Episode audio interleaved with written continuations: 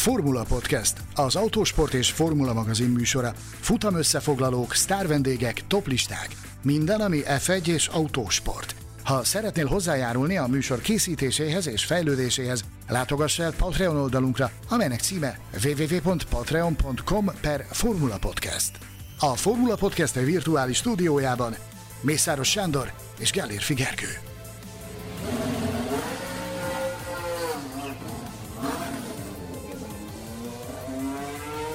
A szokottnál is nagyobb szeretettel köszöntünk titeket a Formula Podcast soron következő adásában, mely egy rendkívüli adás, hiszen úgy döntöttünk, hogy nem hagyhatjuk szó nélkül azt az őrületet, amely az elmúlt napokban lezajlott a csapatfőnök piacon. Ritkán beszélünk ilyesmiről, csapatfőnök piac. Eh, lehet, hogy eddig nem is létező kifejezés volt, de ezt most nem lehet máshogy megfogalmazni.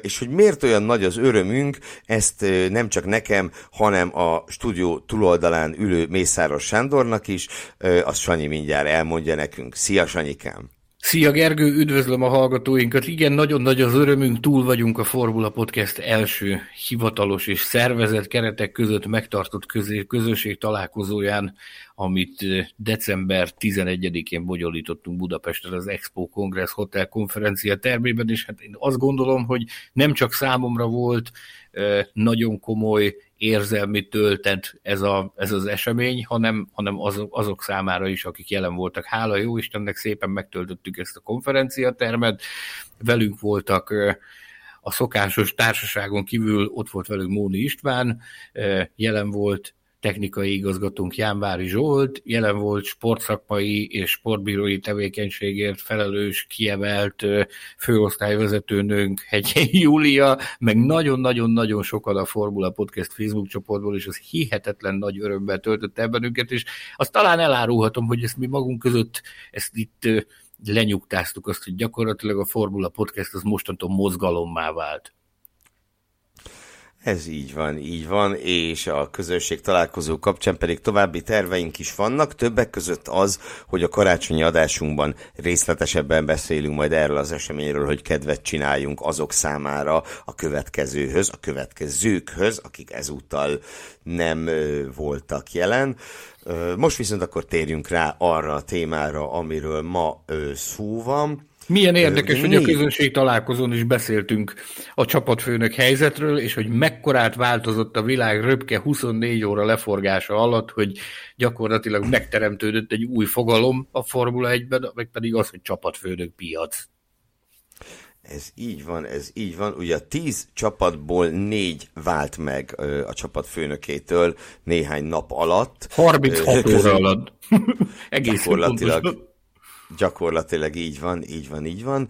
És én őszintén megmondom, nem tudtam ilyet felidézni korábbról. 2014-ben például az év különböző pontjain távozott csapatfőnöki pozícióból Cyril Abiteboul, Eric Bouye és, és Marco Mattiacci is, de, de így, hogy egyszerre ekkora cunami történjen, hát én meggyőződésem, hogy hasonlóra se volt példa az F1 történetében, ahogy az adás előtt nevetgéltünk rajta, tehát legfőjebb 1990 körül, amikor volt vagy 20 csapat a mezőnyben, vagy talán több is olykor, de na mindegy azok többsége nem ért meg annyi időt, hogy legyen idejük csapatfőnököt cserélgetni. Szóval... ott általában a... olyan emberek voltak, akik olyan emberek voltak általában a csapatfőnökök, akik a saját álmukat próbálták megvalósítani. Tehát a világ minden kincséért sem váltak volna meg a csapatfőnöki tisztségtől. Biztosan voltak közöttük olyanok, akik csak azért csináltak csapatot, hogy, hogy egyszer legyen egy olyan névjegykártyájuk, amire rá van írva az, hogy Formula 1-es csapatfőnök volt valamikor. Ugye volt olyan adásunk, ahol a legnagyobb kudarcok, tehát a, a kudarcba fulladt csapat próbálkozásokról beszélgettünk, ott azért elég nagy gyakorisággal hallott, ha lehet hallani ilyen arcokról. Ó, igen, ó, igen, és hát ezek némelyikét semmiképp se nevezhetjük olyan komoly szakembernek, mint a most ö, leköszönő, és a most kinevezett új csapatfőnökök ö, egész sorát, mindegyikét. Ugye a sort, ha időrendben haladunk, akkor a Williams nyitotta, ahol hát nyugodtan mondhatjuk, hogy teljesen váratlanul bejelentették Capito úr távozását, ugye FX-el, a nagy technikai gurúval együtt távoztak ők, és mm, nem tudom, tehát engem ez azért lepett meg, mert Capito nagyon nagy reményekkel érkezett, és nem csak az ő reményei voltak nagyok, hanem valószínűleg a Williams és a Williams szurkolók reményei is vele kapcsolatban, és egészen váratlan volt ez a lépés, bár teszem hozzá, hogy nem feltétlen az egyetlen váratlan lépés volt ez tudunk-e azóta bármit? Mert azt tudom, hogy ez alatt a 36 óra alatt te nagyon sok mindent kiderítettél erről a négy istálóról. De konkrétan a Williamsről tudunk-e bármit, hogy mi lehet a háttérben, vagy ezt még nyomoznunk kell egyelőre? Őszinte leszek veled.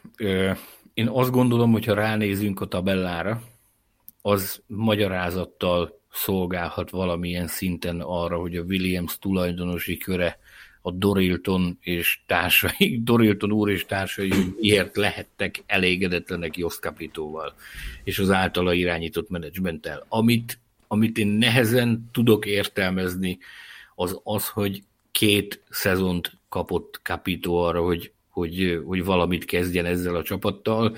Amilyen mélységből indult a Williams, én azt gondolom, hogy csodát nyilván nem várhattak tőle, voltak azért jobb pillanatok, nem feltétlenül idén, bár idén is azért voltak, voltak megvillanásai, tehát azt én el tudom fogadni, hogy, hogy, hogy többet vártak.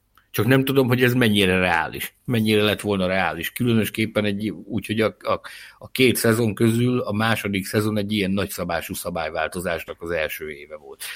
Amikor én elköszöntem tőle, az Abu Dhabi nagydíj hétvégén elég sok időt töltöttem az ő társaságában, itt a Sargent ügy kapcsán, például Sargent utolsó F2-es versenyét és az ő vonzás körzetében kísértem figyelemmel. És hát amikor vasárnap este elköszöntünk egymástól, akkor semmiféle, a világon semmi jelét nem láttam annak, hogy, hogy itt arra készülünk, hogy befejeződik ez a történet. Tehát úgy köszönt el mindenkitől, hogy találkozunk Bakreinben, jó pihenést mindenkinek, viszont halásra. Tehát nem, nem tett arra utaló jelet, jövőre remélhetőleg jobbak leszünk, meg, meg hosszú lesz a tél, mert dolgozni fogunk azon, hogy jobbak legyünk, tehát ilyen frázisokat puffogtatott. Nyilvánvalóan, hogyha ő tudta ezt, hogy ez következik, azt nem kötötte volna a világ és az órunkra, de több kollégával beszéltem, és mindenki egyetértett abban, hogy senkinek nem volt az a benyomása, hogy, hogy, hogy tulajdonképpen az utolsó versenyéről távozik a Williams kötelékében. Ami egy érdekesség, amit hallottam, az az, hogy neki tulajdonképpen két szezonra szólt a szerződése. Tehát, hogy az idei, most december 31-ével neki lejár a szerződés, és valójában arról van szó, hogy nem hosszabbítottak vele szerződést, és nyilvánvalóan, mivel FX Dimason úr, aki ugye hosszú ideje Jos Capito környékén a technikai ügyek első számú felelőse, így velem sem hosszabbítottak szerződést. Ha a saját szempontomból kellene értékelnem, akkor azt mondom, hogy, hogy nekem derültékből a villámcsapás volt az, hogy, hogy nem kapott további lehetőséget Jos Capito arra, hogy irányítsa Williams-t. Számomra is, tehát nyilván akik velünk vannak, főleg akik régóta vannak velünk a Formula Podcast Facebook csoportban, azok pontosan tudják, hogy mennyi dolgot, legyen az pilóta bejelentés, legyen az csapattal kapcsolatos, csapatfőnökkel kapcsolatos bejelentés, versenyek, versenynaptárba be vagy kikerülésével kapcsolatos bejelentés, ezeket te azért megszoktad kicsit, hogy mondjam, spoilerezni, hogy holnap jön valami érdekes, figyeljetek nagyon, de ez tényleg a abszolút a semmiből jött. Egyetlen és tényleg érdekes, nem értem. Tehát... Egy érdekes kis szösszenetre hívnám fel a figyelmet abban a bizonyos közleményben, ahol Dorilton úr és népi zenekarának képviseletében Matthew Savage arra tett utalást, hogy, hogy nagyon hálásak azért, hogy Jos Capito kitolta a, a visszavonulását, tehát a nyugdíjba vonulását ennyi idővel, és elvállalta ezt a feladatot, hogy a, hogy a, a, a Williams istálót irányítsa ebben a két évben. Ez olyan érdekes volt, hogy megjegyezte, hogy, hogy elhalasztotta a nyugdíjba vonulását. Ez, ez nekem úgy megütötte. Ez akár jelentheti azt is, hogy, hogy hogy Capito gyakorlatilag eltűnik a, az automotorsportból, mert, mert nyugdíjba vonul, de az embernek az energiáját látva, és azt, hogy, hogy milyen vehemenciával tesz vesz meg dolgozott a csapat körül, Én, én nagyon furcsának találnám, hogyha, hogyha nem próbálkozna meg legalább valahol valamilyen formában arra, hogy visz, azzal, hogy visszatérjen a Form 1-be. Nézd, amikor az ő távozását bejelentették, valószínűleg sokunknak velem együtt megfogalmazódott egy lehetséges forgatókönyv. Azt ugyanis, ahogy fogalmaztál a közönség találkozón, 99,9% biztos, biztonsággal tudtuk már, hogy Frederick Wasser lesz a Ferrari csapatfőnöke, azaz a jelenleg még Alfa Romeo névre hallgató és majd Audivá átvedlő Zauber csapatnak piányozni fog egy csapatfőnök. És mivel Capito egy nagyon régi és nagyon szép kapcsolatot ápol a, a Volkswagen csoporttal, már-már kézenfekvőnek tűnt, hogy ő ott fog kikötni. És nyilván ezt teljesen most sem zárhatjuk ki, hiszen, ahogy majd mindjárt rátérünk, az Alfa romeo történt bejelentés, de nem csapatfőnöki pozícióba. Vagy szerinted teljesen kizárható, hogy ő ebbe az irányba rakja ki az irányjelzőt? Ugye, akkor menjünk, menjünk kronológiai sorrendbe, ha már így vágtunk neki ennek a műsornak. Tehát a Capito távozását követő újabb bejelentés, az ennek az emlékezetes keddi napnak a kilencedik órájában következett be, amikor a, a Sauber hírül adta azt, amit tudtunk nagyon jól, ugye, ha emlékeim nem csalnak, a Mexikót követő futamértékelő adásban beszéltünk először arról, hogy Mattia Binottot eltávolítja a Ferrari, és hogy több esélyes van, de Fred Vasseur a legnagyobb sanszos arra, hogy ezt a pozíciót megkaparintsa. Tehát megérkezett ennek a hivatalos bejelentése első körben, hogy Fred Vasseur távozik a, a Sauber kötelékéből, megerősítették, hogy távozik a vezérigazgatói pozícióból és a csapatfőnöki pozícióból. Ennyi. Ez, ez volt az első bejelentés. 27 perccel később megérkezett a Ferrari bejelentése azzal kapcsolatban, hogy Fred Vasseur nevezik ki e, csapatfőnöknek és ügyvezetőnek, ügyvezető menedzsernek. Ebben az, a, az az érdekesség, hogy ügyvezető menedzseri tisztséget kapott, míg az elődje Mattia Binotto, ő csapatfőnök volt, és ügyvezető igazgató. Tehát ez a céges hierarchiában, ez egy, ez egy alacsonyabb ö, jogkörrel rendelkező státusz, ami nekem azt arra utal, hogy azért Vasseur jobban kontroll alatt lesz, mint amennyire Mattia Binotto volt. Tehát én itt el tudom képzelni azt, hogy, hogy ezt azért lépték meg, hogy Benedetto Vigna, aki ugye mostanában nagyon aktív a Ferrari vezérigazgatójaként, hogy neki is legyen azért valami komolyabb beleszólási joga abba, hogy mi zajlik a Scuderiánál. De, hogy is lyukadtunk ide? Tehát, hogy is lyukadtunk ide? Ez már most nagyon előre szaladtam. Tehát a nap második bejelentése az az volt, hogy Basszőr, ahogyan arra számítani lehetett, viszi a Ferrari csapatfőnöki pozícióját. Viszont ugye ez egyben azt is jelentette, hogy ő távozik a Saubertől, hogy ott megüresedett a vezetői pozíció. Ugye ott, hát bizony. Ezzel kapcsolatban nagyon sokan vizionálták azt, hogy valójában a Capito felállása, vagy távozása a Williams-től, ennek a hátterében az áll, hogy szépen ő áttöltözik, és, és a jövőben, mint a a, a, az Audi leendő stratégiai, első körben stratégiai partnere, majdon későbbi gyári csapata, a Sauber kötelékében vállal a feladatot a gyárhoz ezer szállal kötődő szakvezetőként. Csak hogy ez nem történt meg. Ugyanis este olyan, őszinte leszek veled, olyan 17 óra tájban, miután, miután ezt már tudtuk tegnap napközben, hogy a Saubernél megtörténik ez a bejelentés. Nyilvánvalóan, mivel tudtuk, hogy a Vasszaronon távozik, adódott a kérdés, hogy ki jön a helyére. Ez, ennek kapcsán az egész napot azzal töltöttem, hogy próbáltam ezzel kapcsolatban információt szerezni, mire olyan 17 óra után nem sokkal egy nagyon komoly helyen levő forrás egyetlen szót közölt velem a kérdésemre válaszolva, és ez a név szerepelt benne, hogy Seidl. Hmm.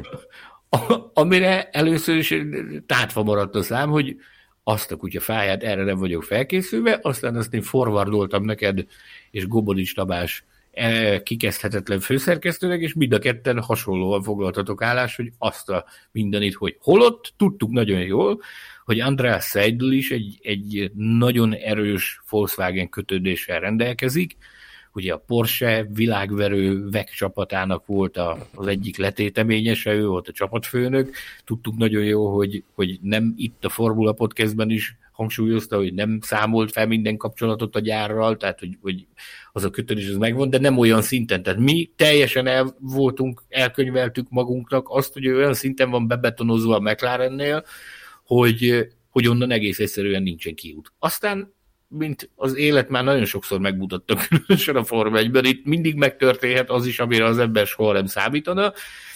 Megérkezett a közlemény, 11 óra magasságában azzal kapcsolatban, hogy Andreas Seidel a Sauber kötelékébe e, tart, ahol a jövő év elejétől vezérigazgatóként vállal szerepet. Ez egy nagyon érdekes szösszened, hogy, hogy azt gondoltuk, hétfő este még, hogy akkor ugyanúgy, ahogy a Vasször egyszerre töltötte be a vezérigazgató és a csapatfőnök szerepkörét, hogy András Seidel oda átmegy, és ő lesz a, az, aki ezt a két feladatkört egyszerre tölti be. Csak hogy ez nem így lesz. A közlemény szerint vezérigazgatói tisztséget vállal, és a közlemény külön kitért arra, hogy megkezdi a felkutatását a Sauber új csapatfőnökének, aki a Saumert irányítani fogja Fred Vasseur után. Na, itt volt a kutya elásra. Ez egy nagyon komoly lövőcsel, ugyanis ebben benne van az is, amire mi eredetileg gondoltunk, hogy esetleg a Capito ott bukkan majd fel, és Volkswagen kötődésű emberként adott esetben elvállalja 64 esztendősen a, a, az, az Audi projekt előkészítését, és a Sauber, Sauber tehát szerepet vállal abban, hogy a Sauber felkészítsék az Audi érkezésére, de ugyanakkor benne van az is, hogy, hogy akár az is előfordulhat, hogy ide egy, egy kőkemény, kemény vonalas Audis embert hoznak, akit, akit az elkövetkezendő években gyakorlatilag felkészítenek arra, hogy eligazodjon a Formula 1-nek az útvesztőjében. Őszinte leszek, keressük, kutatjuk azt, hogy, hogy milyen lépés következik Hinville-ben, csapatfőnök frontján. Mostanáig nem jutottunk eredményre, senkitől biztosan nem tudtunk hallani, nem, nem, nem hallottunk, sőt, inkább, inkább azt mondják a forrásaink, hogy ez, ez tényleges helyzet, hogy megérkezett Andreas Seidel, és akkor elkezdik számba venni azokat, hogy akkor kik jöhetnek számításba, mint potenciális Sauber csapatfőnökük. Ilyen tekintetben egyébként nem lehet kizárni annak a lehetőségét, hogy Jos Capito is szerepel azon a kívánságlistán, azon a, azon a short listen, amiből, a, amelyről majd kikerül a, a következő Sauber csapatfőnek. Bár ugye tegyük hozzá, hogy Colin lesz is éppen szabad. Na mindegy, ez egy borzalmasan rossz vicc volt. És kapaszkodj uh, meg, ahogy mondtam, kapaszkodj meg, ez a név is elhangzott ma egy, egy, egy, egy, egy beszélgetésben, hogy mi van akkor, hogyha ő próbál meg visszakapaszkodni valamilyen formában, és ott kopogtat mondjuk hívőben az ajtón, hogy hello gyerekek, én is itt vagyok. De akkor hallottuk már... Egyébként, bocs, Isten éltesse, ma 55 éves Colin lesz, ez csak most látom, innen jutott eszembe. Ez a nem túl, hogy mondjam, nem túl valószínű forgatók. Nagyon nem valószínű. De ez az, az a sport, amire az kell, hogy mondjuk, hogy itt soha nem lehet semmit biztosra venni. No, ö, ugye például az sem lehetett, addig a néhány pillanatig, amíg, amíg nem jelentette be a McLaren Zeidel utódát, hogy az a bizonyos Andrea Stella lesz az ő utóda, aki ugye egy, egy borzalmasan tapasztalt F1-es szakember, ellenben ilyen magasságú pozícióba, ugye először, először került be karrierje során, ő a Ferrari-nál borzalmasan sokáig, dolgozott, ö, Schumacher teljesítménymérnökeként három ö, világbajnoki címben működött közre, aztán Kimi Räikkönen VB címénél is ö, teljesítménymérnökként szerepelt, ő volt Fernando Alonso versenymérnöke az egész F1-es, ö, bocsánat, az egész ferrari karrierje során, úgyhogy a tapasztalat az bőven megvan, és hát ö, immár 7 éve dolgozik a McLarennél, úgyhogy úgyhogy nyilván nem egy, nem egy új ember ő Walkingban. Ennek ellenére én azt gondolom, hogy, hogy sokak számára meglepő lehetett, hogy a McLaren nem egy nagy nevet hoz, legalábbis olyan értelemben, aki már csapatfőnökként bizonyított, hanem házon belül találják meg a megoldást. Persze ez lehet, hogy egy nagyon-nagyon jó megoldás lesz. És ugye te ma ö, beszéltél ö, Zach Brownnal, részt vettél egy olyan sajtókonferencián, ahol Zach Brown ismertette az egész helyzetet. Ö, nem tudom, beszélte Brown arról, hogy miért Stellára esett a választás, illetve hogy ez egy teljesen egyértelmű döntés volt a McLaren részéről. Hú, nagyon sok minden másról is beszél, beszél Zach Brown és András. Kezdjük Stellar. ezzel, aztán majd végig beszéljük. Ez midől. egy septében összerántott Webexen online videó platformon bonyolított nagyon zárt körű beszélgetés volt, amire, amire meghívást kaptam, és ahol, ahol hallhattuk kérdezhettük ezeket az urakat azzal kapcsolatban, hogy, hogy akkor, na és akkor ezt így hogy? hogy a klasszikust idézem. Kezdeném azzal, hogy mit mondott Zack Brown erről az egész helyzetről. Mert ugye ők érintettek abban is, hogy onnan, onnan számunkra teljesen váratlan módon egy nagy formátumú szakember távozott Andreas Seidel személyében, akiről azt gondoltuk, hogy hogy, hogy ő meg sem állott addig, ameddig legalább világbajnoki esélyes csapatot nem fabrikál a, a McLarenből. Nagyon érdekes történetet vázolt fel ezzel kapcsolatban Zach Brown. Arról beszélt, hogy valójában uh, Andreas Seidel neki, bár tehát a teljes igazsághoz hozzátartozik, hogy amikor ezt megtudtuk tegnap, ezt, hogy, hogy Andreas Seidel távozóban van itt, azért elkezdtünk szimatolni, és olyan információk jöttek hozzánk, hogy a McLaren ezt totálisan váratlanul érte. Tehát, hogy, hogy nem, nem számítottak rá, hogy ez most bekövetkezik már most 2022 végén. Ehhez képest Zack Brown úgy vázolta fel ezen a nagyon érdekes és különleges hangulatú sajtóbeszélgetésen a történetet, hogy már a szezon közben jelezte neki Andreas Seidel, hogy 2025 végéig tudja vállalni a, a csapatfőnöki szerepet. Ez nagyon érdekes volt, mert egyetlen egyszer sem ejtette ki az Audi szót a száján Zach Brown, hanem ez úgy fogalmazta meg, hogy a nyilvánvaló okok miatt, mert hogy olyan beszálló lesz, akikkel kapcsolatban neki nagyon komoly kötődései vannak. Így utalt Andreas Seidelre. Azt mondta, hogy úgy állapodtak meg, hogy 2025 végéig tudja vállalni ezt a, a szerepkört, hogy a McLaren csapatfőnöki tisztségét be, betölti, de utána neki mindenképpen mennie kell, mert számítanak rá. Azt mondja, hogy ez volt a, a, az alapfelállás. Azt mondta, hogy abban a pillanatban, hogy ezen ez számára konkretizálódott, hogy 25 végén el fogja veszíteni András Seidelt, azt mondta, hogy közösen a Seidel elkezdték megkeresni az utódát, azt mondta, hogy nem kellett sehová menni, nem is kell, nagyon kellett gondolkodni, annyira kézen fekvő volt az, hogy Andrea Stella lesz az, aki át tudja venni a folytonosság, a tapasztalat és minden más egyébben ezt a, ezt a csapatfőnöki szerepet. Ebben az a nagyon érdekes, ugye, hogy Andrea Stella különböző csapatoknál, ahogyan utaltál erre, nagyon fontos szerepeket töltött be folyamatosan az évek során. Itt a McLarennél is, amikor itt volt Andrea Seidel a Formula Podcastben, és beszélt nekünk a McLaren helyzetéről 2021-ben, külön kiemelte és méltatta Andrea Stella áldásos tevékenységét a McLarennél, de viszont eddig ő mindig inkább ilyen kevésbé látható pozíciókban állt helyt, és, és teljesített, tehát nem volt annyira a fényben, nem volt annyira a nyilvánosság előtt, mint amivel a csapatfőnöki pozíció jár. Azt mondta Zach Brown, hogy, hogy együtt hozták meg azt a döntést, hogy Stella alkalmas lesz erre a pozícióra, és úgy tervezték, hogy ezt valamikor 2023-ban ezt nyilvánosságra hozzák, hogy Seidel távozni fog, és a következő időszakban Andrea Stella felkészítésére összpontosítanak.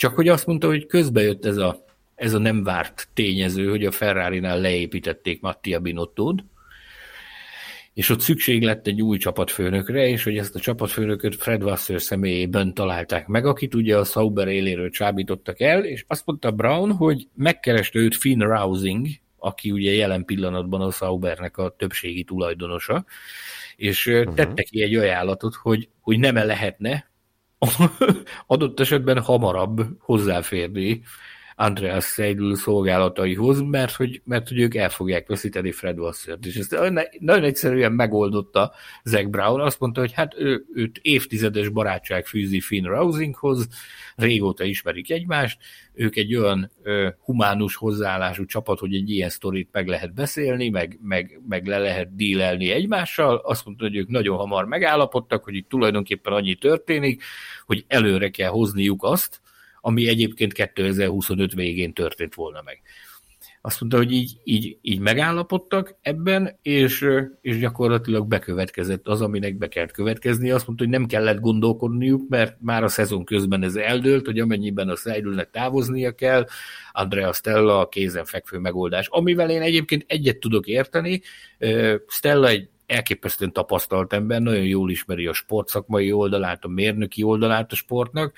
Amitől én egy picit félek, az az, hogy én többször beszélgettem vele az évek során a pedokban járva, kelve, összefutva vele, de tehát én, én, a jelenlegi állapotában én féltem attól, hogy milyen lesz az, amikor ő beszabadul a, abba a bizonyos piránya klubba, amit a, a csapatfőnökök uh-huh. közege jelent, de ezzel kapcsolatban hangsúlyozta Zach Brown, hogy, hogy gyakorlatilag fel fogják őt készíteni az elkövetkezendő hetekben fel fogják készíteni őt arra, hogy hogyan kell. Azt mondta, azt mondta Stella, hogy a kommunikációtól tart a legjobban, mert ugye ő nem szokott interjút adni, meg, meg ő nem egy ilyen nem egy ilyen médiában gyakran sürgő, forgó arc. Azt mondta, hogy ezzel még, ezen még dolgoznia kell, de, de azt mondta, hogy szerintek fel fog készülni 2023 kezdetére, nem lesz ezzel semmi probléma. Zach Brown teljes támogatásáról biztosította. Ami még egy érdekes dolog, hogy rövidre fogjam ezt a borzalmasan hosszú monológot, az az, hogy joggal merül fel a kérdés, hogy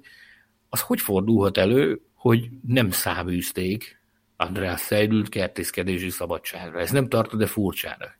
Úgyhogy ilyenkor ez a protokoll. Mondjuk ott, hogy a passzőrnek sem kellett kertészkedési szabadságra mennie, és azonnal áttöltözhetett, meg átköltözhetett Maranellóba, arra némiképp magyarázata szolgál az, hogy ott azért a jelen, az elmúlt években, és jelenleg, meg a következő két évben is azért van egy nagyfokú függés a Ferrari-tól. Tehát, hogy azt, azt az Igen. ember Bocs, meg hogy nem riválisai egymásnak. Tehát, Igen. most Igen. bocsánat, de tehát az Alfa Romeo valószínűleg nem a Ferrari-tól védi a titkait, hanem mondjuk a, a háztól, meg az Aston Martintól.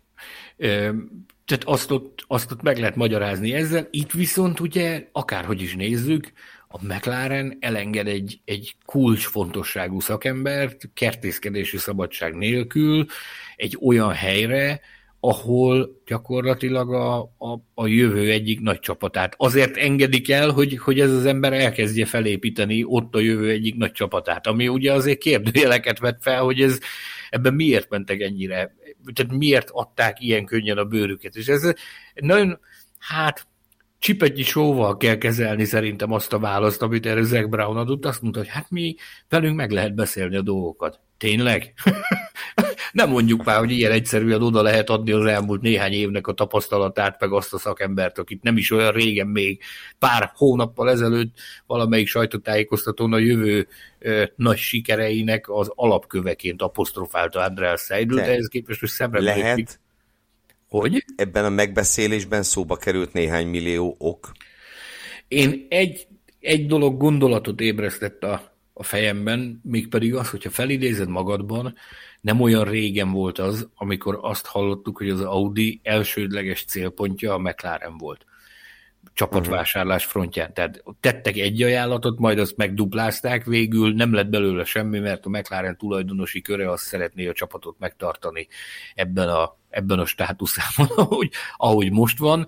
Viszont én egyáltalán nem tartom ördögnő, ördögtől valónak azt a gondolatot, hogy most tettek egy gesztust a, az Audi irányába, vagy az Audi érdekeltségi körébe lassan beletartozó istáló irányába tettek egy gesztust azzal, hogy elengedték a Seidült, és ennek a későbbiekben lehet egy olyan hozadéka, hogy lehet, hogy, hogy ott hamarosan, ugye ott nagy erőkkel dolgoznak a Form 1 erőforrás elkészítésén, amit 2026-ban ö, láthatunk majd a Form 1-ben.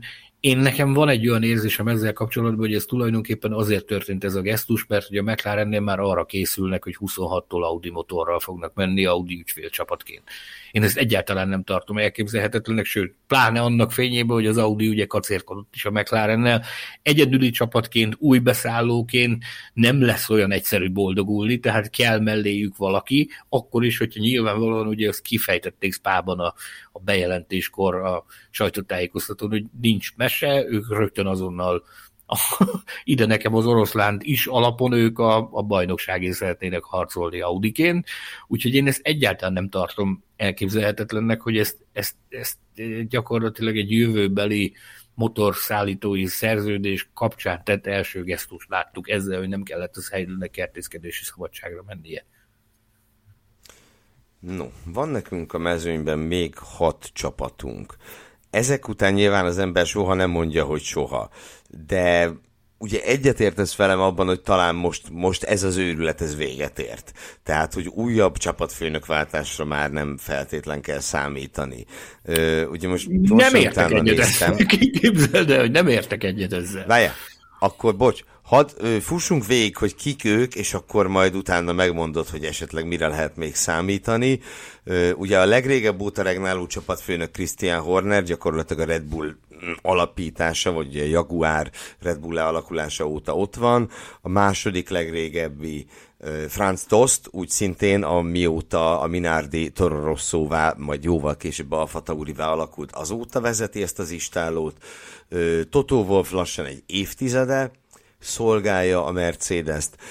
Günther Steiner hat éven van túl, ugye a ház alapítása óta ő vezeti az istálót, és akkor ugye ki van még, van nekünk egy Mike Crackünk, aki egyetlen szezont tud egyelőre hátam mögött F1-es csapatfőnökként, valamint a, az Alpinnál ugye van ez a meghatározhatatlan ö, konstrukció, amelyben ö, ugye azt hiszem, hogy ott már Safnauer az, akit csapatfőnöknek nevezhetünk, de ugye azon sokat tréfálkoztunk, hogy azért vannak ott más, ö, más potentátok is, valahol ö, az Alpin is az igazgatók csapata, ö, ahogy régen a Mercedes volt. No, szóval ebből a hatosból te úgy érzed, hogy még valahol lehet mozgolódás? Nézd, eh, amit én tudok, az az, hogy a williams kapcsolatban egyelőre vakon vagyunk.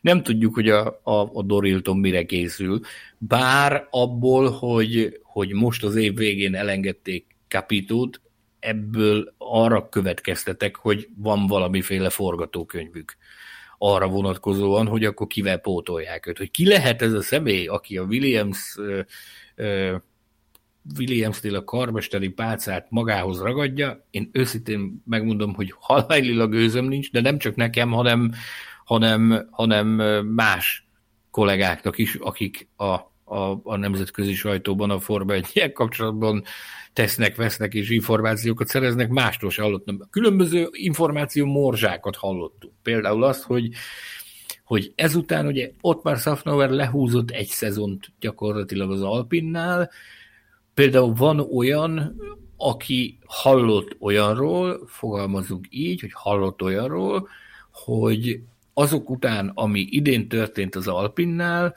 nem biztos, hogy, hogy Safnauer túlságosan sokáig akarott maradni. Amikor én beszélgettem vele az év során számos alkalommal, én azt gondolom, azt látszott rajta, hogy nagyon nehéz helyzetben van, meg nagyon nehéz feladatok nyomják a vállait, de, de nekem nem tűnt úgy, hogy, hogy, hogy a váltáson gondolkodna, de hát ezt tudjuk nagyon. Tavaly, hogyha felidézel, felidézel magadból, hogy miről beszélgettünk, akkor úgy távozott, hogy azt elismerte, hogy ott van egy ajánlat az asztalán az Alpintól. Ami ugye a vége az lett, hogy, hogy csak ott kötött ki. Most hallottunk olyat, hogy hogy valamiféle tájékozódó megkeresés történt a Dorilton részéről, hogy adott esetben, ha úgy alakulna, akkor, akkor lenne kedve átigazolni a Williamshez. Én ebben nem nagyon hiszek, de egy néhányszor ránk cáfolt már a sors így a Form 1 kapcsolatban. Ugyanakkor ezen a sajtóbeszélgetésen fölmerült az, hogy, hogy mi a jó stratégia a jelenlegi Form 1-ben hogy, hogy honnan érdemes szakvezetőt hozni a csapat élére. És azt mondta ezzel kapcsolatban Zach Brown, hogy aki és amennyire csak teheti, ugye a legjobb megoldás az mégiscsak az, hogyha házon belülről hozol valakit, aki, aki a folytonosságot tudja szavatolni, mert azt mondja, hogy itt a budget cap kapcsán, meg amennyire kiélezett itt a fejlesztési verseny, itt az új szabályrendszer, második évére készülve egyszerűen nem engedheted meg magadnak azt, hogy, hogy olyan embert hozzál, akinek egyszerűen lövése nincs a helyzetről. Tehát, hogy, hogy azt mondta, hogy ezzel együtt, hogy így alakult át a Forma 1, azt mondta, hogy a szavaiból arra lehetett következtetni, hogy az ilyen kívülről jövő, beugró és ott nagy sikereket elérő embereknek a korszaka az, az leáldozott. Tehát, hogy nincs már ilyen, hogy valakit kívülről hozol, és akkor az itt elkezdi folyni a pasztát szeret. Aztán majd meglátjuk, hogy a, a Dorilton hogy dönt. Itt fölmerül az, hogy igen ám, de hát hogy a Vasszőr is egy másik csapattól jön, és a ferrari hogy fogja így gatyába rázni, csak azt nem szabad elfelejteni, hogy a Vasszőrnek azért borzalmasan komoly tapasztalatai vannak az automotorsportban egyrészt, másrészt most már Forma 1 is nagyon nagy tapasztalatai vannak, harmadrészt itt a, a, a Sauber-Ferrari együttműködés kapcsán azért ő nagyon sok mindenbe belelátott az elmúlt évek során, hogy, hogy hogy működik a Ferrari organizáció, hogy működik az a szervezet, milyen alá-fölé rendeltségi viszonyok vannak, azért ott nagyon sok mindent el tudott, el tudott sajátítani. Viszont a Brown azt mondta, hogy ők azért is örülnek annak, hogy a Stellát tudták kinevezni, mert hogy, hogy az tényleg egy olyan ember, hogy gyakorlatilag átmegy egyik irodából a másikba, és ennyit fognak érzékelni elméletileg a váltásból. Ami azért valljuk be őszintén előny lehet ebben, ebben, Persze, az ebben egyet. Ilyenfajta kontinuitás az, az mindenképpen előnyös lehet, bár ahogy mondtad, Vasszőr esetében is megvan, megvolt már az a ferrari kapcsolat, és én magam részéről nem biztos, hogy tudtam volna alkalmasabb embert erre a feladatra, különösen annak fényében, ugye, hogy a, megtudtuk ma Zach Brown-tól, hogy Zeidel 25 végén mindenképp ö, ment volna az Audihoz, na most Ferrari nem fog három évre csapatfőnököt szerződtetni azért ebben. Még akkor is, hogyha némelyeket gyorsabban elhasználta ennél a három évnél mostanában. Ö, de hát ugye emlékszem, meg le is csekkoltam, 2020 nyarán volt a legelső olyan adásunk, ahol a hallgatók kérdezhettek tőlünk, és ugye amikor föltette ott valaki a kérdést, hogy ki lenne a legalkalmasabb Ferrari csapatfőnöknek, már akkor Fred Vassert mondtuk, úgyhogy mi legalábbis nem lepődtünk meg ezen a mm, ezen a fordulaton, mondjuk így. Egyet, egyet még stellázhatok egyet? Kérlek, kimondottan kérlek rá.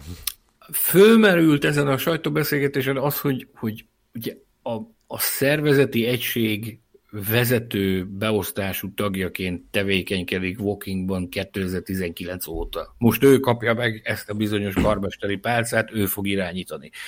És úgy szólt a kérdés, hogy, hogy melyek azok a területek, ahol ő úgy érzi, hogy, hogy változtatni kell. Mert hát ugye azért mégis csak eddig ő ugyanabba az irányba haladt, ahogy, a, ahogy az eddigi vezetés, mert hát ő is a menedzsmentnek, a felső menedzsmentnek a tagja volt, hogy mégis mit változtat azok után, hogy ő lesz most így a csapatfőnök, és ezzel együtt kvázi az egyik csúcsgó. Nagyon érdekes dolgokat mondott. Azt mondta, hogy ugye 23-ban elkészül a, a vadonatúj szélcsatornája a McLarennek, amivel ugye nagyon sokat küzdöttek, az elmúlt időszakban elkészül az új szimulátor, ami egy hipermodern technológia lesz, és nagyon nagy reményeket fűznek hozzá. Azt tudja, hogy a, ez, ezeket a dolgokat szeretnék maximálisan kihasználni az ebben rejlő lehetőségeket, és konkrétan rámutatott arra is, hogy az aero az a terület, ahol, ahol szerintem a McLarennek nagyon-nagyon sokat kellene nagyon-nagyon hamar fejlődnie, azt mondta, hogy az egyik terve az az, hogy a, az aero részlegen szeretne létszámnövelést végrehajtani, mert hogy úgy gondolja, hogy, hogy, hogy nagyon komoly aerodinamikai mérnök tehetségek dolgoznak a McLarennél, és és hogyha ott egy kicsit megnövelik a létszámot, akkor azzal talán fel lehet pörgetni a, a fejlesztéseket. Ami még érdekes, ugye ott nagyon komoly magyar szakember is dolgozik a McLarennél, Ladocsi Péter barátunk személyében, ugye ő egy, egy rendszermérnök, aki Lando Norris környékén tesz vesz, és a Lando Norris sikeres szereplésében gyakorlatilag neki tényleg oroszlán része és elévülhetetlen érdemei vannak. Én annyit tudok mondani, hogy amit a Pétertől hallottam a korábbiakban, ő mindig csak és kizárólag szuperlatívuszokban tudott beszélni Andrea Stelláról, mint, mint technikai vezetőről. Azt mondta, hogy az, az egyik legnagyobb tudású ö, szakember a Forma 1-ben, úgyhogy nagy kérdés az, hogy, hogy hogy tudja átvinni ezt a... Aki jó mérnök, ugye láttunk már erre példát Mattia Binotto személyében, hogyha valaki szuper mérnök, az nem biztos, hogy jó csapatfőnök lesz. Más kérdés az, hogy itt azért a szitu egészen más, mert Andrea Stella teljes körű támogatást élvez majd Zack Brown-tól, nem pedig folyamatosan a háta mögé kell majd nézegetnie, mint, mint, mint Mattia Binottónak. Annak idején még egy apró érdekesség, ugye Stella itt az évek során nagyon komoly csapatfőnökökkel dolgozott együtt a különböző időszakokban, és itt a, azzal kapcsolatban, hogy hogyan készül a csapatfőnöki szerepre, úgy egy kicsit nosztalgiázott, hogy kitől mit tanult az évek során. Itt kiemelte azt, hogy a, a Zsantott érában azt mondta, hogy azt a szintű eltökéltséget, meg elkötelezettséget, amivel Zsantot rendelkezett, mint Ferrari csapatfőnök, azt mondta, hogy az egy olyan érték, amit ő, ő szeretne magáénak tudni. Kiemelte például Stefano Domenicalli-val, ugye a Domenicalli érában is dolgozott a Ferrari-nál, azt mondta, hogy ott a Domenicalli-val, mint, mint csapatfőnökkel, neki az volt az egyik erőssége, hogy hihetetlenül jól kezelte az embereket. Tehát, hogy nagyon jól tudta menedzselni az embereket, nagyon jól tudott egy szervezeti egységet alkotni annyi különböző típusú emberből. És külön kihangsúlyozta még a Seidl-t is, aki ugye gyakorlatilag ugyanúgy, mint ő egy mérnök ember, és úgy töltötte be a csapatfőnöki tisztséget, azt mondta, hogy benne pedig az volt a lenyűgöző, hogy, hogy milyen szinten ismerte ezt az egész üzletágat. Tehát, hogy a, a, a, a legyen szó akár aeróról, akár az elektronikáról, akár miről, azt mondta, hogy akár hova ment, ott mindenkivel érdemben és mélyen tudott beszélgetni azokról a dolgokról, amik azon az adott részlegen amilyen munka ott folyik, és azt mondta, hogy ez, ez, ez egyszerűen lenyűgöző vezetővé tette Seidlut, meg megjegyezte azt is, hogy igaz, hogy ott vezérigazgató lesz a Saubernél, de ott biztos, hogy jó fognak járni azzal a hihetetlen tudással, amivel ő rendelkezik. Ez egész biztosan így van. Hát azt hiszem, hogy alaposan kiveséztük a, azt a napot, vagy azt a másfél napot, amelynek során többet foglalkozott a, a világ és az F1-es közlép vélemény a csapatfőnökökkel, mint máskor több hónap vagy egy teljes szezon alatt. Ugye a Twitter is gyakorlatilag a Twitternek az F1-el foglalkozó örvendetesen nagy porciója is abszolút megőrült az egész témától, és hát rengeteg poén is napvilágot látott természetesen. Az egyik legkiválóbb GT versenyző jelenleg Raffaele Marcello például azt posztolta ki délelőtt 11 körül, hogy srácok, most keltem, melyik csapathoz küldjem a csapat főnöki pályázatomat. A Mercedes a Mercedes pedig ugye kirakott egy képet Toto Wolfról, azzal, hogy nincs semmit bejelentenünk, szóval itt egy fotó Toto Wolfról, ez is egészen brilliáns volt. Az Alpin, tényleg, is, hát... az Alpin is poénkodott ezzel egy Safnauer képe, hogy még csak néhány hónapja vagyok itt, de már is az ötödik leghosszabb ideje regnáló csapatfő, a leghosszabb ideje regnáló csapatfőnökök listája már is az ötödik helyen állok. Ez is, ez, ez, is, ez is óriási. Na, ö, úgyhogy tényleg ez a, ez a Luca nap, illetve az előtte lévő hétfő, ez, ez a, a nagy csapat főnök keringőként fog bevonulni az F1 történetébe apróságok. Itt van néhány kérdés, itt kijegyzeteltem magamnak a kis noteszemben, amikre gyorsan megpróbálnék reflektálni. Tehát például ilyen kérdéseket kaptunk, miért meglepetés Seidl.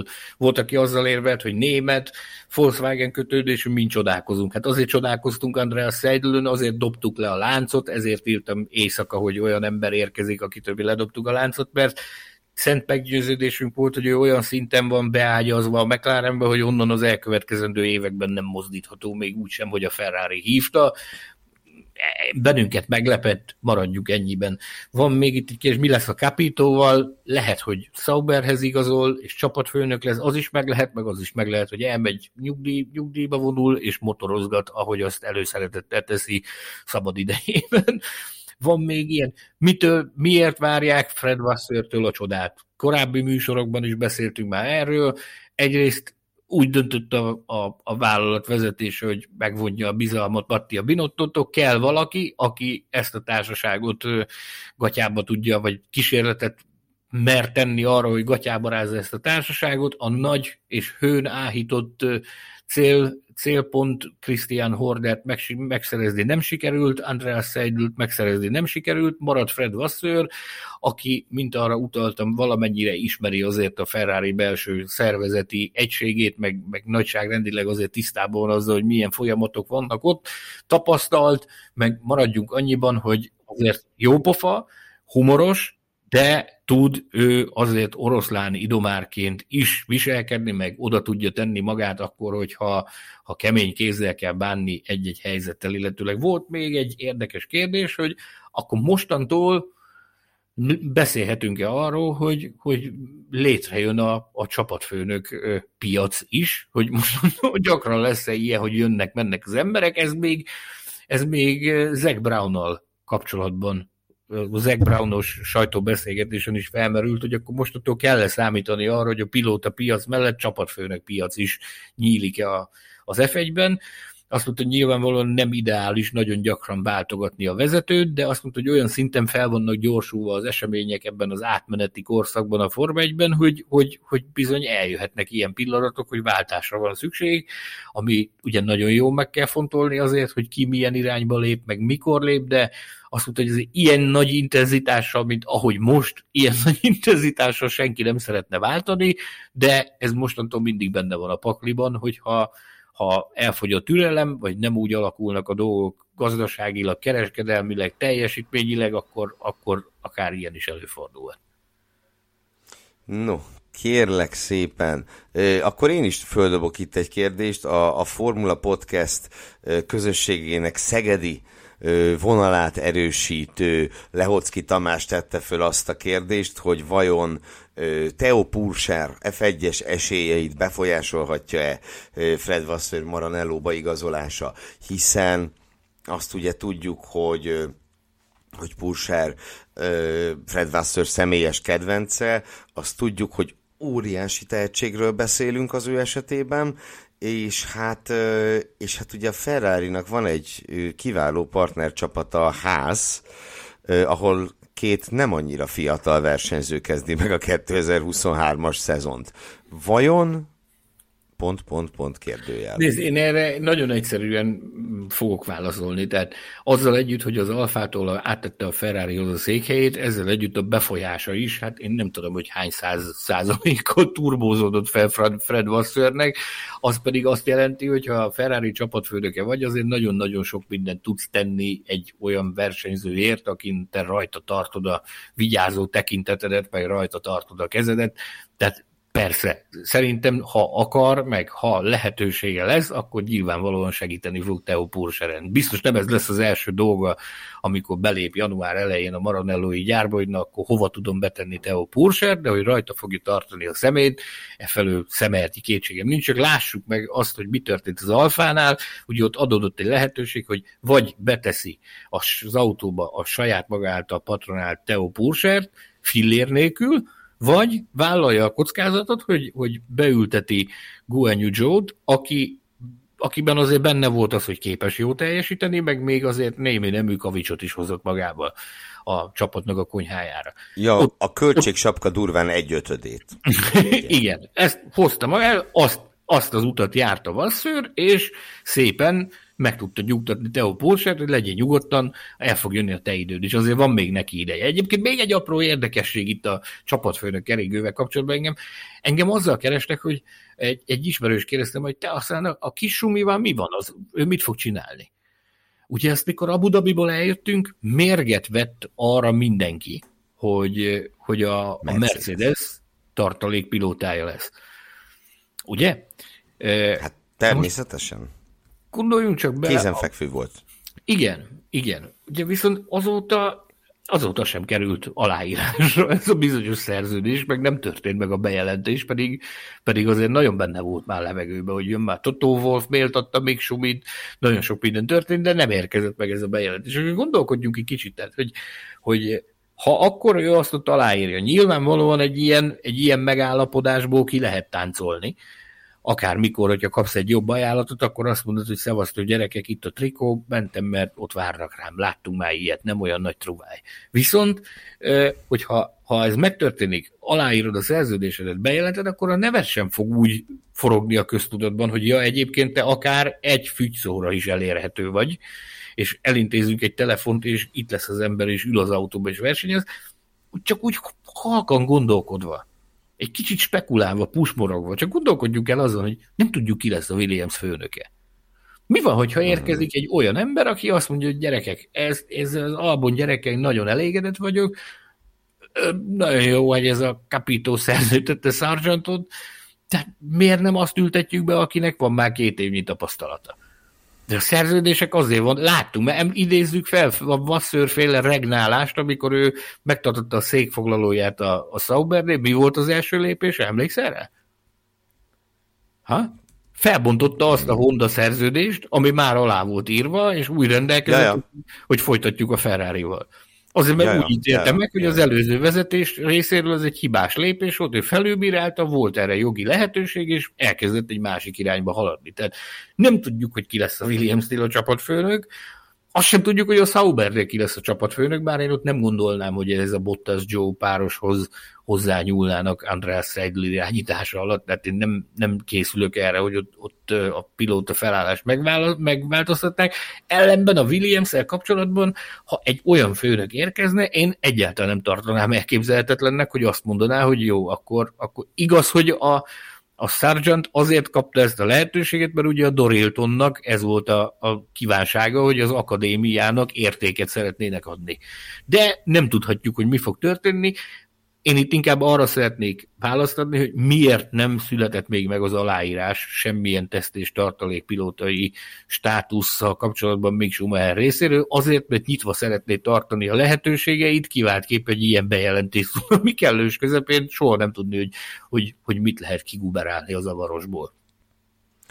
No, akkor így az adás végén most mi is teszünk egy bejelentést, egyelőre csak dióhéjban, és aztán majd erről is fogunk beszélgetni a karácsonyi műsorban. Egyébként addig még kétszer ö, találkozhattok velünk a tervek szerint, hogyha nem írja felül a terveinket egy olyan nap, mint a mai, hiszen eredetileg ö, Dietrich Matesicra szerettünk volna emlékezni a mai adásban, de ezt még a héten pótolni fogjuk. Szóval a bejelentés, ugye úgy döntöttünk a közönség találkozunk sikere kapcsán, hogy 2023-ban országjárásra indulunk, ahogy azt Sanyi megfogalmazta, Formula Podcast országjárás 2023, vagy Road Show, ha úgy tetszik. Országos turné, maradjunk ebben a, maradjunk ebben a terminusnál, hogy tehát országos turnéra indulunk 2023-ban a terveink szerint. És a Formula Podcast Facebook csoportba kiraktam egy szavazást, hogy jelöljétek be, hogy melyik városokban szeretnétek velünk találkozni Egyébként megnéztem most ugye Szeged a második, harmadik helyen áll, de hát ugye vagyok én akkor a lokál patrióta, hogy Szeged akár hanyadik lesz, itt úgyis lesz egy találkozó. Na, de komolyan nagyjából 20 város soroltunk fel, biztos, hogy nem fogunk tudni egy év alatt mind a 20-ba elmenni, szóval jelölgessetek buzgón, hogy hol szeretnétek velünk találkozni. Minden esetre Sanyinak közlendője van. Igen, tehát az, hogy, hogy voksoljatok, jelöljétek meg azt, hogy, hogy szerintetek hol lenne létjogosultsága egy olyan közösség találkozónak, ahol tényleg egy, egyfajta ilyen live podcast performance mellett kötetlenül is tudnánk beszélgetni, akár a Forma 1 akár az élet dolgairól, mert mi szeretnénk benneteket megismerni, szeretnénk találkozni minél többötökkel, szeretnénk kötetlenül is beszélgetni, nem csak így, hogy kérdez felelek a műsorban, meg, meg néha összefutunk, meg összetalálkozunk itt ott, ott. Viszont azt is szeretnénk, hogy, hogy azon is törjétek a fejeteket, hogy hogy lehetne ezt úgy csinálni, hogy az jó legyen ötleteket várunk a, a, ahhoz a bizonyos poszt, poszthoz, nem csak helyszínekkel kapcsolatban, hanem hogy, hogy milyen feature-ökkel tudnánk színessé tenni egy ilyen eseményt az adott helyszínen milyen helyiség, milyen hely lenne alkalmas arra, hogy egy ilyen találkozót megtartsunk, hogy nagyságrendileg hány embert tudnátok magatokkal hozni, hány embert tudnánk összehozni egy ilyen eseményre. Mert ezek azért nagyon-nagyon megkönnyítik nekünk azt, hogy, hogy hogyan tervezzünk, meg mit tervezzünk erre a bizonyos országos turnéra, amit tényleg feltett szándékunk, hogy ezt a mozgalmat, ezt, ezt életben tartjuk és visszük tovább.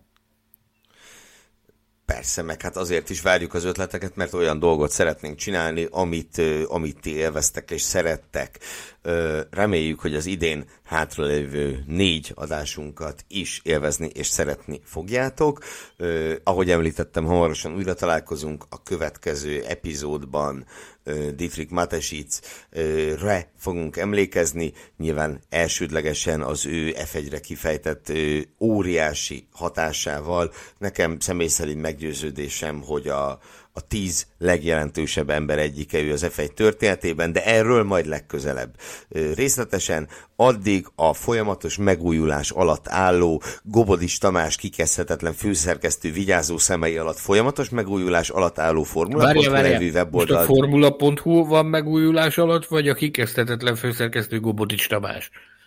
Gobodis Tamás ö, feltámadt a hétvége nehézségeiből, akik velünk voltak a találkozón, pontosan tudják, hogy milyen nehézségeket kellett átélnie, és újult erővel vetette bele magát a munkába. Szóval olvasgassatok, napokon belül megjelenik talán talán ennek a hétnek a szerdáján jelenik meg ö, idei utolsó magazinunk, benne számos érdekességgel, többek között a szezon utolsó futamainak ö, javarészt helyszíni tudósításaival Mészáros Sanyi tollából, továbbá lesz egy marha nagy évértékelő sorozat benne, nem csak az F1-re, hanem a teljes motorsportra vonatkozólag, és még sok más érdekesség is úgyhogy keresétek ezt is, és a könyvesboltokban, valamint a webshopunkban pedig a Szágódás és Cirkusz című szezonösszefoglalót, illetve a 2022-es autósport évkönyvet találjátok meg. Előbbiben a gyakorlatilag a tavalyi évzárástól, a tavalyi szezonhajrától kezdve egészen az idei szezonzáróig mindent megtaláltok az F1-ről,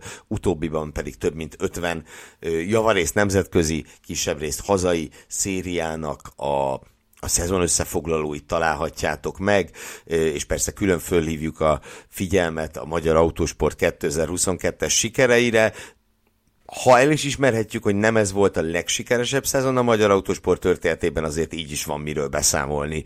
Ugye például egy gokárt világbajnoki ezüstéremről, hogy csak a talán legjelentősebbet említsem ezek közül. Sanyikán, föl kell még hívni a figyelmet valamire, vagy búcsúzkodhatunk?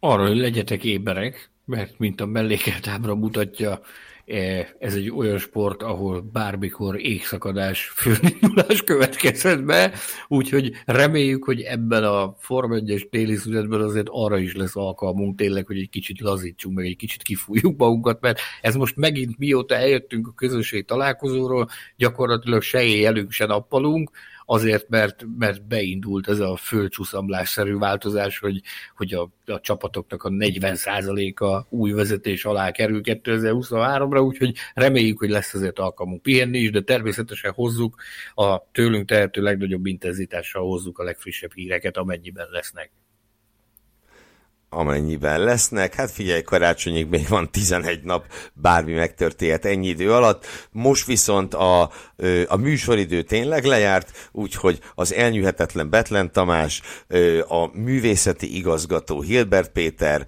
valamint a képes borító mágus Fűzi András nevében is nagyon-nagyon köszönjük a figyelmeteket, és most tényleg nagyon hamarosan újra találkozunk. Addig is minden jót nektek, ciao, sziasztok! Sziasztok!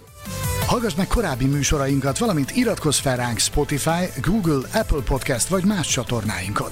A linket megtalálod a leírásban, illetve a formula.hu weboldalon. Ha szeretnél hozzájárulni a műsor készítéséhez és fejlődéséhez, látogass el Patreon oldalunkra, amelynek címe www.patreon.com per Formula Podcast.